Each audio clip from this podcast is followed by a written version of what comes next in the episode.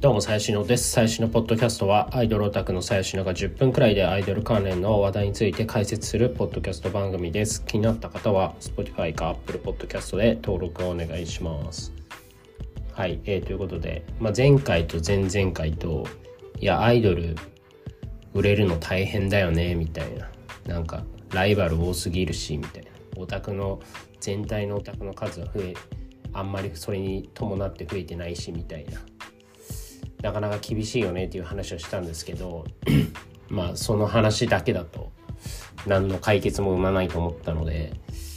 まあ、解決策ではないんですけどまあその解決に至るための考え方みたいなのをまあ話したいなと思います。まあ、あのこれよく言うんですけど、まあ、そのアイドルの仕事をこう分解した時に何があるかというと、まあ、大きく分けて2つあって一つはグループとか自分の個人名とか自分たちの活動を知ってもらうっていう活動とあとはその違いを分かってもらう活動、えー、要は、えー、ライバルと比べて何が違うのか、えー、っていう活動。まあ大きくこの2つに分けられるかなと思います。まあその後ももちろんあるんですよ。その好きになってもらう仕事とかもあるんですけど。まあ一旦そのまずは間口を広く取っていくためにはみたいな、まあ、話なんですけど。まあまず一つ目のその知ってもらうっていうね、まあ、まずここがやっぱなんだかんだ一番大事というか。あの、まあ、知ってもらわないことには存在してないのと同じなので。まずはその自分のグループだったり、まあ、その個人名を知ってもらうっていうね、まあ、活動が大事なわけですよ。でまあここはもう本当にまあ量数の問題かなと思ってまして、まあ、それはもうライブの数もそうだし、まあ、別にチェキ会の数でもいいし、えーまあ、SNS の投稿の数でもいいし要はこうオタクファンと呼ばれる人たちのその生活動線の中に何回一日で何回顔出せてるかみたいなところが結構大事かなと思ってまして。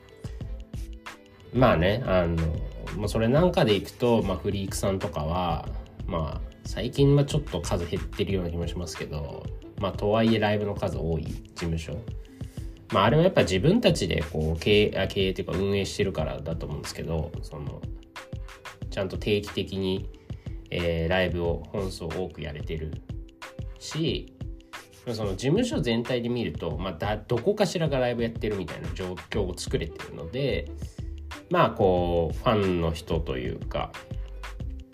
まあそのまだファンになりたてみたいな人にとってはこう触れる機会が非常に多くて、まあ、いいと思いますし、えーまあ、全く知らない地下アイドルフリークのことを全く知らない地下アイドル、えー、みたいな人でもまあその接触する機会が多いですよね。あの、ライブの数が多いと。なのでまあそういったその顔を出すっていうのはもうめっちゃ大事。いやだからあの、たまにこう歌わなくてもちょっと病気とかで座ってパフォーマンスする子とかいるじゃないですか。まああれもなんか何の意味があるんだろうって思わなくもないんですけどあの顔を出すっていうのがやっぱ俺は超大事だと思ってて人前にあのじゃないと認知してもらえないんですよね。だからまあそれが仮にその別に好きなメンバーじゃなかったとしてもあのあこういう子いるんだみたいな。多分皆さんも経験あると思うんですけどこうライブ見てて終わってからああの子いなかったなって気づくことはあるじゃないですか。僕全然めっちゃあるんですけどそれ。なんかもうえ今日めっちゃこれなんか型番いいライブしてるなとか思って終わってからあれ？そういえば一人足んねえなみたいな。まあ、それっていうのはもう認知されてないわけですよね。もう記憶から消されてるみたいな。まあ人間なんてそんな覚えているものでも、まあ大体自分の推しメンくらいしかね、ちゃんとこう認識できないので あの、やっぱその別に好きなメンバーじゃなくても、そのステージに顔出すっていうのは結構重要だなとか、えー、思ったりします。で、まああとはまあ SNS とかに関してはまあそうで、やっぱこう毎日流れてくる人と全然ツイッター動かさない人インスタ動かさない人だとやっぱ差は出てくるのはもちろんめちゃめちゃ可愛いとかえー、っとそれはねメジャーとかでテレビ出てたの話は別なんですけど、まあ、あくまでここで話してるのは地下アイドルの戦略なんですけどその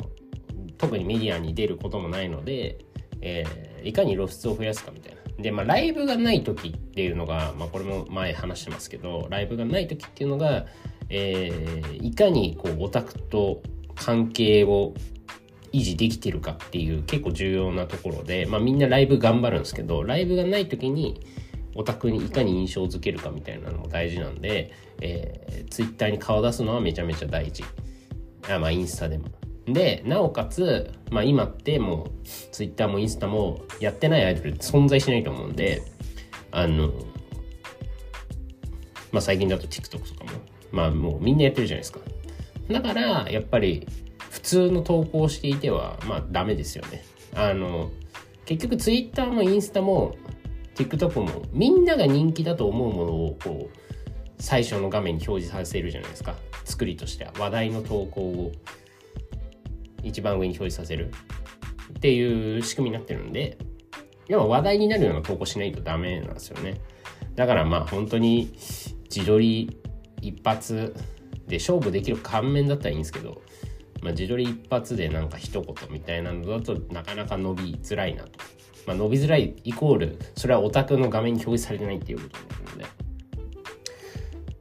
まあだからまあいかにこうみんなの気を引けるような投稿を作るかっていうのはまあめちゃめちゃ大事だしまあそれこそ、まあ、Twitter だけじゃなくて、まあ、インスタとか TikTok とかはまあやった方が当然いろんな人の顔に触れてあのいろんな人の目に触れるので、まあ、そこが集客につながってるかどうかっていうのはまたちょっとあれですけど話は別ですけど、まあ、まずは知ってもらうっていう可能性を高めるっていう意味では、まあ、やっぱ SNS は、まあ、地下アイドルができる、えー、打ち手の中では非常に重要かなと、えー、思いますと。でもう一個その知ってもらった後にその違いを出す違いを分からせるっていうあの仕事がアイドルにありましてまあ結局アイドルなんてあの、まあ、大体似たようなもんなんですよ。いや普通の人から見たら。それはオタクはね区別つくと思うんですよ。猫プラとチュラの区別つくと思うんですけど普通の人にはつかないと。全員顔一緒じゃんみたいな、まあ、これはもうマジでそう、まあ、ですよね、まあ、俺のねおじいちゃんとかおばあちゃん見せてもそれは分かんないですよ違いなんて。だからやっぱ違いを分かってもらわないとそもそも好きにもなってもらえないっていう話になるので違いを分からせる必要があると。いうところで言うとやっぱここがね、まあ、いわゆる差別化と言われるところでまあオタクのねオタクからしてももう似たようなグループばっかだなと思うのでそれは一般人からしたらもう本当右往の衆というか全部一緒に見えますよっていうまあ、話なんですよね。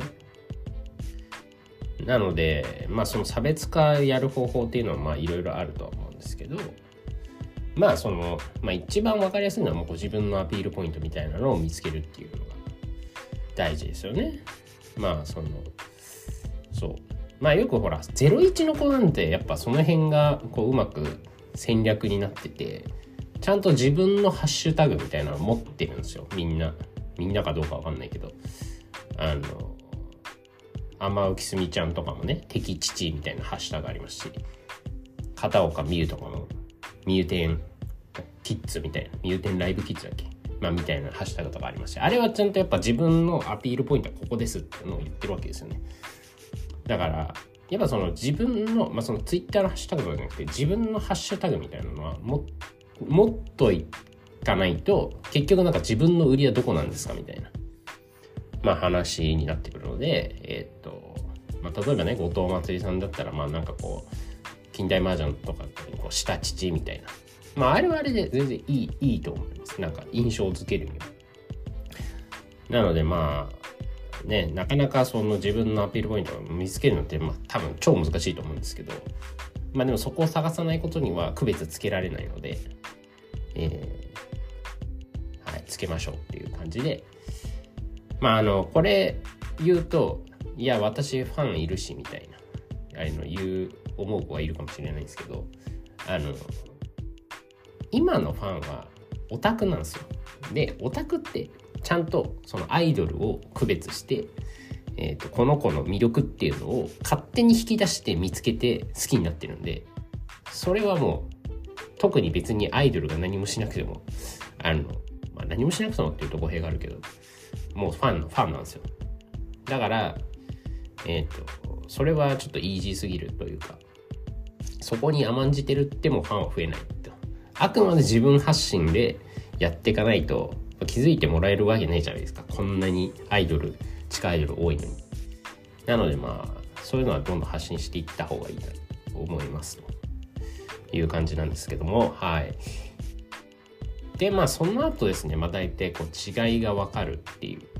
ところになってくるんですけどあの、まあ、そこまでいくと今度は、まあ、お金を使ってもらうっていうところはまあ大事売れるというのはお金を使ってもらうといういかにお金を使ってもらうかっていうとすごい下世話な話っぽく聞こえるんですけど、まあ、大アイドルを続ける上ではね一番大事なことなので、えー、売れましょうと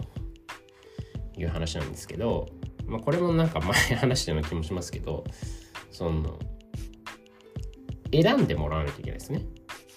で、まあ、さっきアピールしましたと。自分の特徴とかをアピールしましたと。で違いを分かってもらいましたと。であとはその買うっていう行為に移るわけなんですけども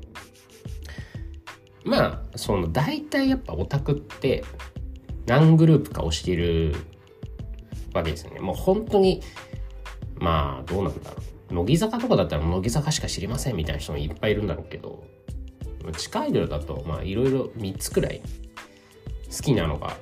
好きなグループがあるかなと思っていて僕もやっぱ常にまあそれ中身の入れ替わりはあるんですけど大体3つっすよね。これあのちゃんとマーケティングのなんか調査というか論文とかでも要はこう人間ってまあこれはせ物人じゃなくて製品ですけど大体3つ3.06個がその自分のその購入のなんていう選択肢の中に入ってない。まあ例えばだからマックハンバーガーだったらなんかマックかバーキンかえー、どこだ？フレッシュですか？みたいな。でコーヒーだったらスタバかドトールかタリーズか。まあ多分みんな大体そうだ。こんな感じだと思うんですけど、まあ多分アイドルも多分そうで、大体まあ3つくらいしか、人間はまあ記憶力がそんなにないので、大体やっぱ 3, 3つくらいしか多分受け入れられないと思うんですよね。買うっていうところで言うと。で、やっぱそこで、こう、その3つの中に入る、どうやって入るかっていうのがめちゃめちゃ重要。まあここはね、まあそのさっきの違いとかを、まあ、磨いていくしかないんですけど、まああとはだからまあ好きにさせるあの好きになってもらうみたいな話ですかね。はい。でまあこの3つの中に入った後はまあとはいえ人間の体一つしかないんでえっ、ー、と例えばその3つが同時ライブ同時にライブをやった別々の場所でライブをやった時に、まあ、1つしかいけないじゃないですか。でそこになるためにはっていう話になってくるんですよね。でまあそれはまあ一番好きになってもらうみたいな、まあ、話ではあるんですけどまあそのね好きになってもらうっていうのも、まあ、あくまで家庭でしかなくてもう何も考えずにそこに至るっていうのがまあ理想ですよね。だからもう乃木坂のオタクとかはそうだと思うんですけど別に何も考えちゃないんですよね。別に比較とかもしないし。その近いように来てるようなオタクはやっぱ比較検討が大好きなので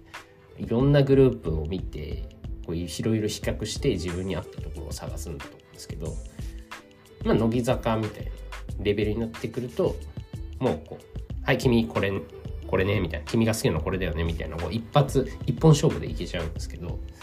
やっぱ地下アイドルもまあ本当はそうならないといけない。要はもう他の選択肢の余地を挟まないくらい一番最初に思いつくグループ。ライブ教育かってなった時にこうまあ、一番最初に思いつくグループにならないといけない。で、やっぱそのためには、まあ、常にライブをやってる必要があるっていう、その最初の話に戻ってくるんですけど、まあ、そんな感じですよね。はい。まあ、こういうね、理論ばっか言っててもしょうがないんですけど、はい、なんかね、あの、アイドル大変だよね、無理だよね、みたいな、まあ、話ばっかしてたので、ちょっとポジティブな話題を混ぜてみたかったので、はい。今日のお話になります。終わりです。